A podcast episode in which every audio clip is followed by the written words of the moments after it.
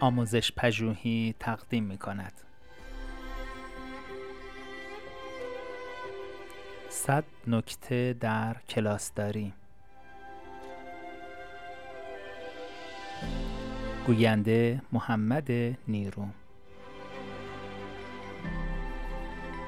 نکته 27 زیبایی حق انتخاب.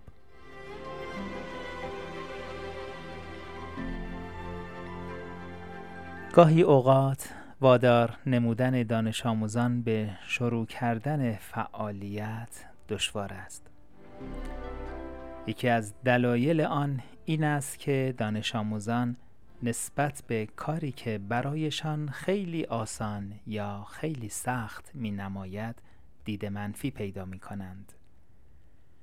این دید منفی و اجتناب از شروع اولیه می تواند به سرعت به کل کلاس تسری یابد که چنین امری ممکن است برای معلم بسیار ناامید کننده باشد.